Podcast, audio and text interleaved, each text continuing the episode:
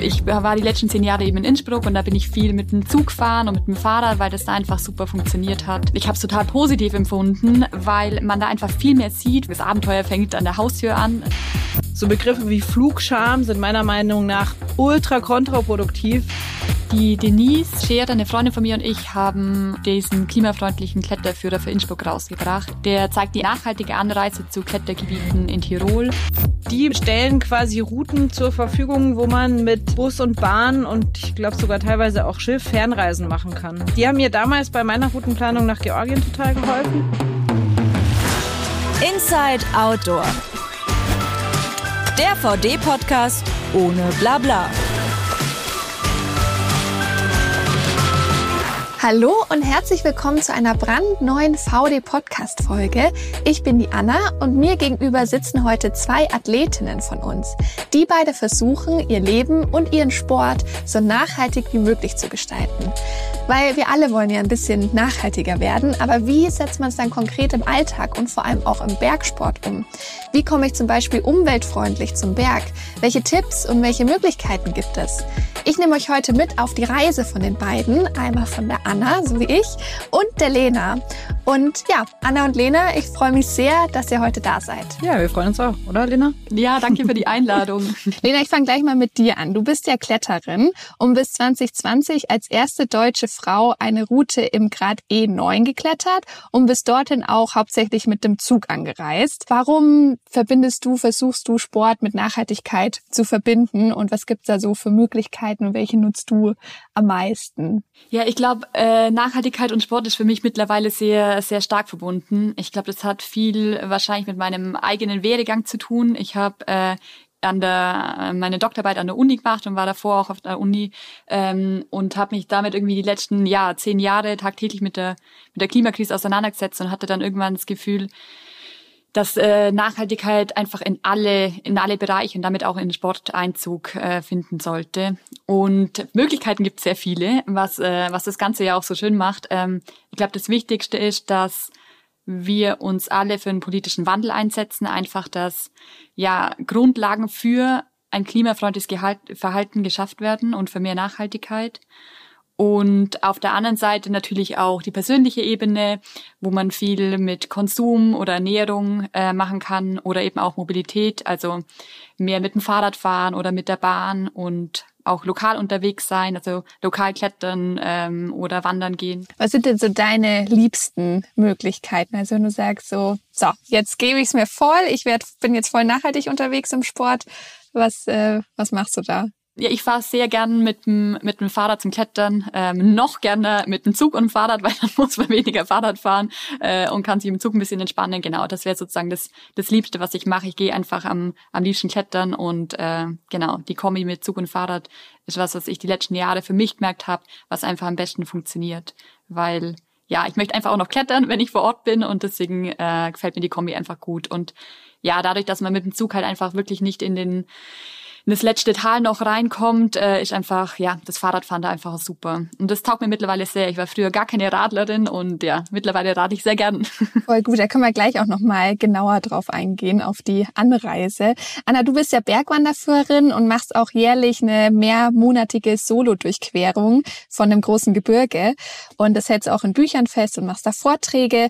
Und dir ist Nachhaltigkeit dabei auch total wichtig. Hast du noch so deine liebste Möglichkeit, Nachhaltigkeit irgendwie in deinen Sport mit reinzubringen? Das, was ich inspirierend finde an dem Begriff Nachhaltigkeit, der ja irgendwie schon so ein, so ein abgedroschenes Bähwort geworden ist, habe ich manchmal das Gefühl. Also, und ich glaube einfach, weil halt ja auch einfach sehr viel negative Sachen damit gemacht werden und auch viele Leute damit unter Druck gesetzt werden.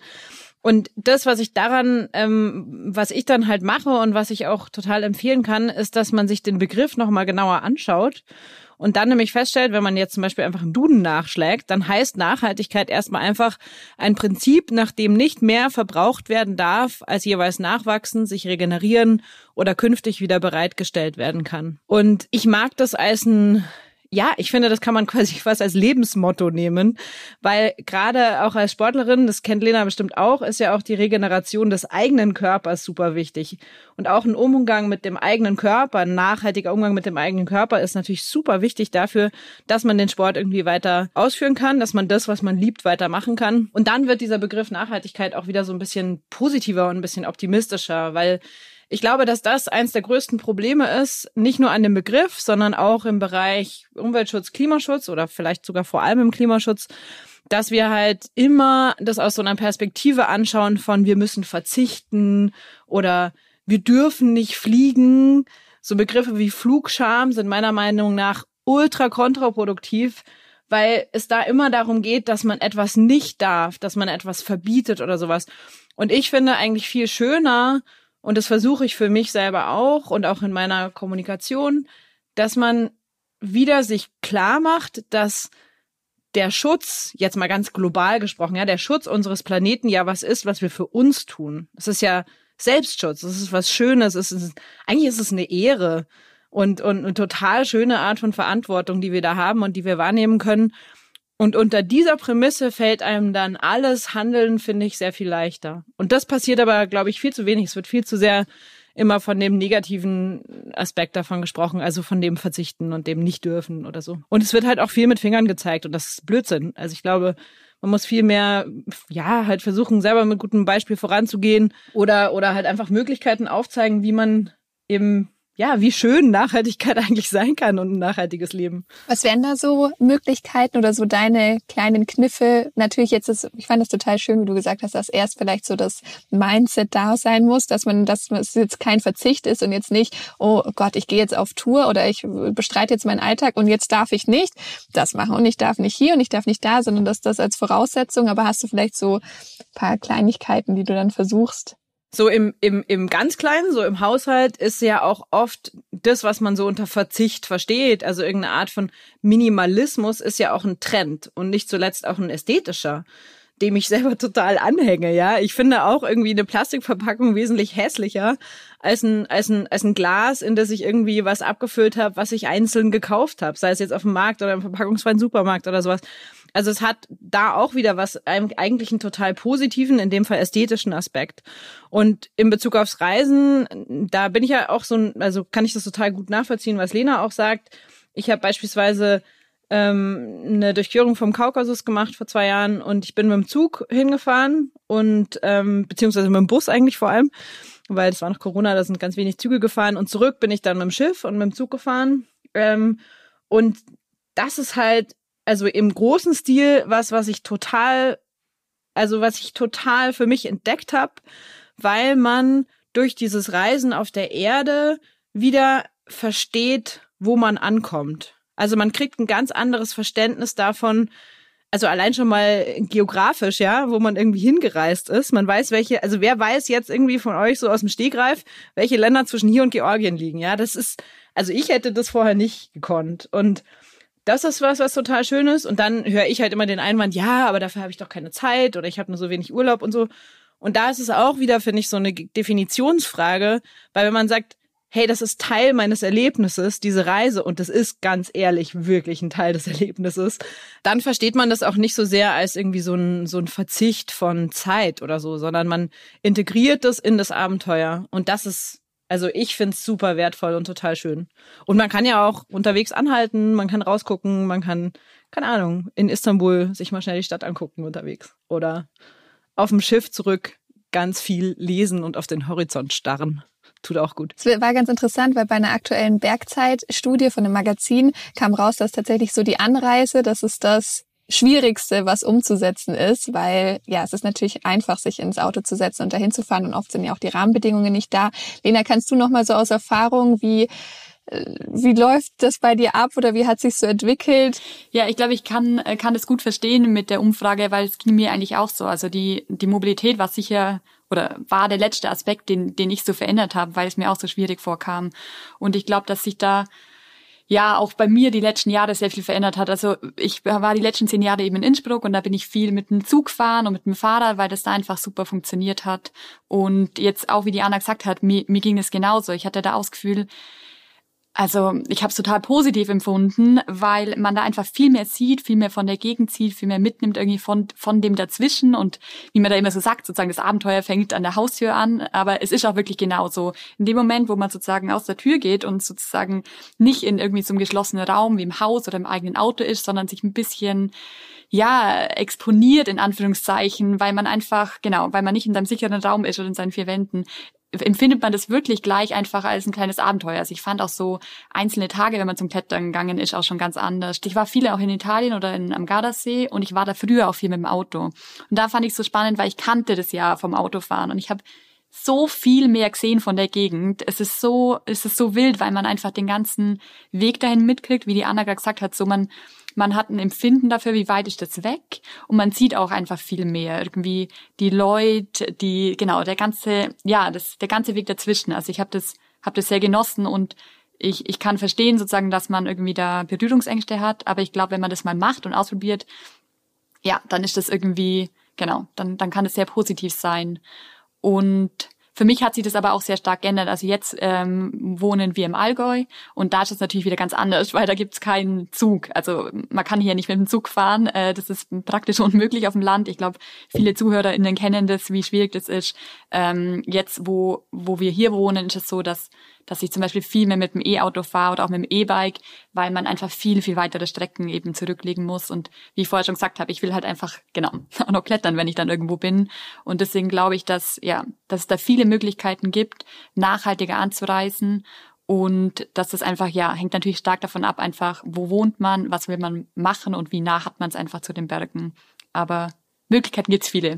Lena, hast du vielleicht noch so einen Tipp für eine nachhaltige Anreise? Also wenn jetzt jemand ganz konkret sagt, ich möchte jetzt ähm, in die Berge, was würdest du der Person sagen? Würdest du sagen, Zug ist super oder eher versucht es so und so zu planen oder ich habe festgestellt, das und das funktioniert ganz gut. Mein größter Tipp ist, glaube sich einfach jemanden zu suchen, mit dem man gern Zeit verbringt, äh, weil dann geht alles andere irgendwie auch. Also ich glaube, bei der Nachhaltmobilität ist leider halt, genau, wie es halt so ist mit, mit der Bahn, die dann nicht so pünktlich ist und äh, manchmal eigentlich mitnehmen mag, wenn man Vater dabei hat und so. Da gibt's ja verschiedene Erfahrungen, die, glaube ich, viele ZuhörerInnen auch teilen können.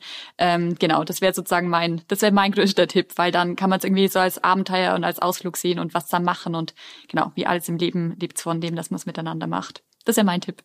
Anna, du hast ja auch eine kleine Tochter.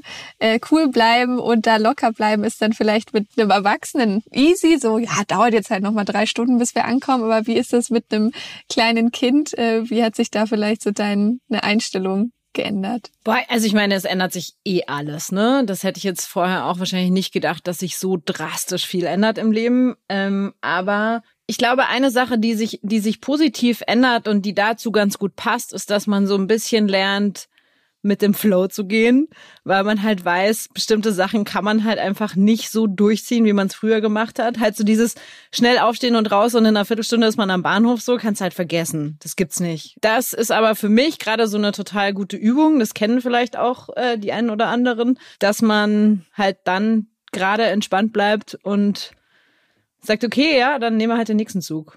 Aber also ganz ehrlich, ich bin, ich bin, mein Leben ist seit Kind weniger nachhaltig geworden.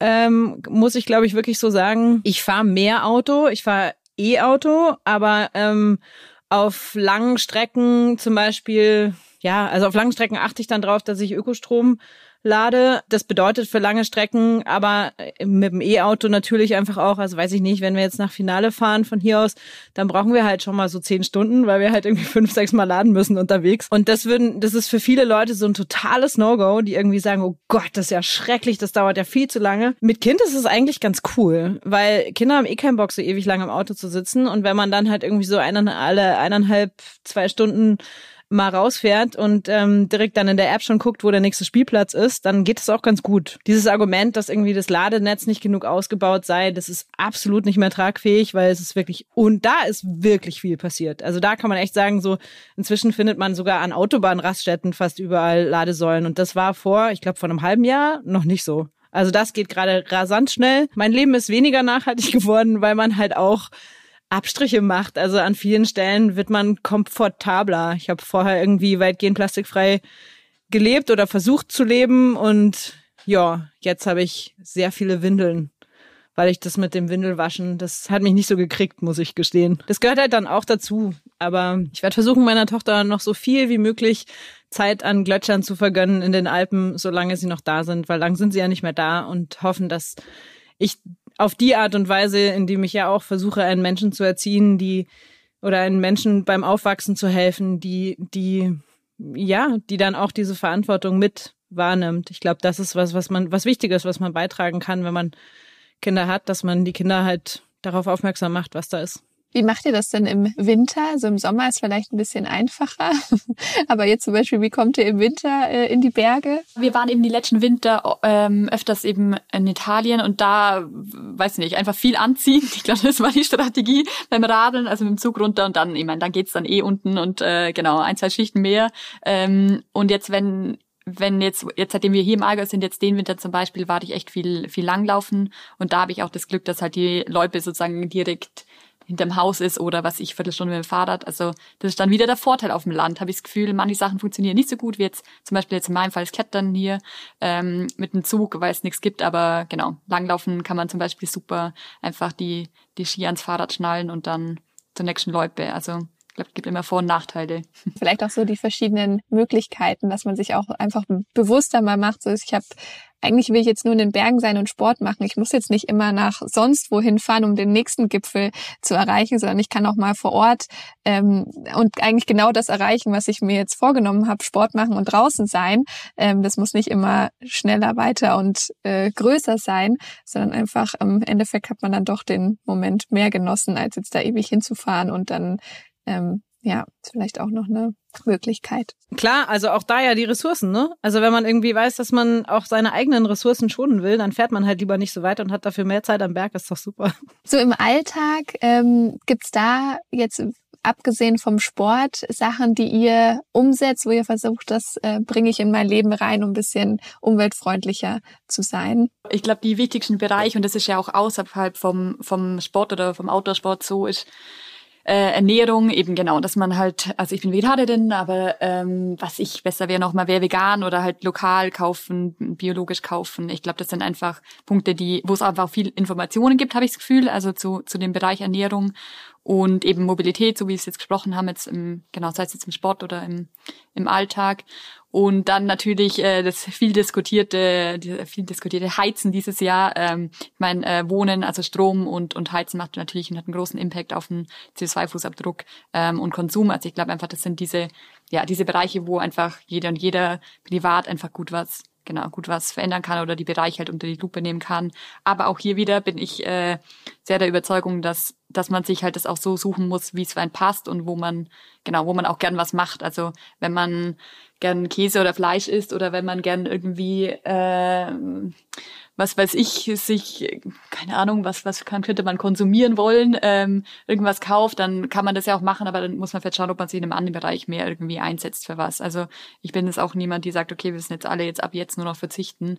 Ich glaube, ähm, eher darauf den Fokus legen, wo will ich gern was machen, weil dann inspiriert man damit auch andere, andere Menschen. Davon bin ich einfach sehr, sehr stark überzeugt. Ja, das hatte ich auch in meinem letzten Podcast, so die Selbstwirksamkeit, dass es eben darauf ankommt, was du selbst möchtest und ähm, nicht eben, das hattest du vorhin Anna auch schon ein bisschen angesprochen, nicht immer auf den anderen gucken und zu sagen, oh, du musst jetzt aber hier oder wenn du das nicht machst, dann mache ich das auch nicht, sondern es fängt eigentlich immer bei einem selbst an ähm, und daraus kannst du dann, wie du gerade gesagt hast, auch andere inspirieren und äh, mit reinnehmen. Was war denn so dein Wendepunkt, Lena, wo du sagst, ähm, jetzt, äh, jetzt ist mir bewusst geworden, jetzt möchte ich nachhaltiger leben?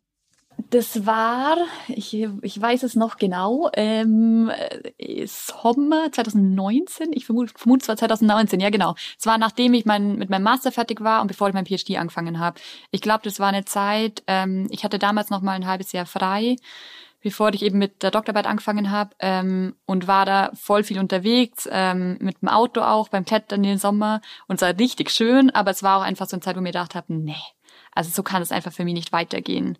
Ich äh, also sozusagen, ich hatte so ein bisschen das Gefühl, so wenn ich nichts ändere, wer, wenn nicht ich, weil ich habe mich einfach und jetzt natürlich auch noch im Rahmen meiner Doktorarbeit die letzten vier Jahre tagtäglich mit der Klimakrise und den, Aus den Auswirkungen auseinandergesetzt und da, genau, ich glaube, ich bin sicher ein sehr emotionaler Mensch und dadurch habe ich sozusagen, glaube ich, das, was ich im Studium gelernt habe oder das, was ich jetzt auch die letzten vier Jahre meine Doktorarbeit gemacht habe, hat das sehr einen großen Einfluss auf mein Leben gehabt einfach. Ich glaube, das äh, da hatte ich sozusagen das Wissen irgendwie, ja, das war so groß, dass ich das Gefühl hatte, okay, da muss ich und möchte ich ins Handeln kommen und ich habe eben damals dann angefangen, ja, mich eher sozusagen politisch zu engagieren. Also bin zu den Scientists for Future gegangen und habe da eben so mit Vorträgen und äh, PolitikerInnen sprechen mit, das war sozusagen mein erster Schritt. Und irgendwann hatte ich dann aber schon Gefühl, ja gut, aber es, man muss auch persönlich was verändern. Man kann es auch nicht nur von anderen erwarten. Und ich glaube, das ist was, was ich vielleicht im Persönlichen erlebt habe, was sich auch vielleicht auf einem auf einer großen Skala irgendwie auch so. Es braucht halt die Wechselwirkung aus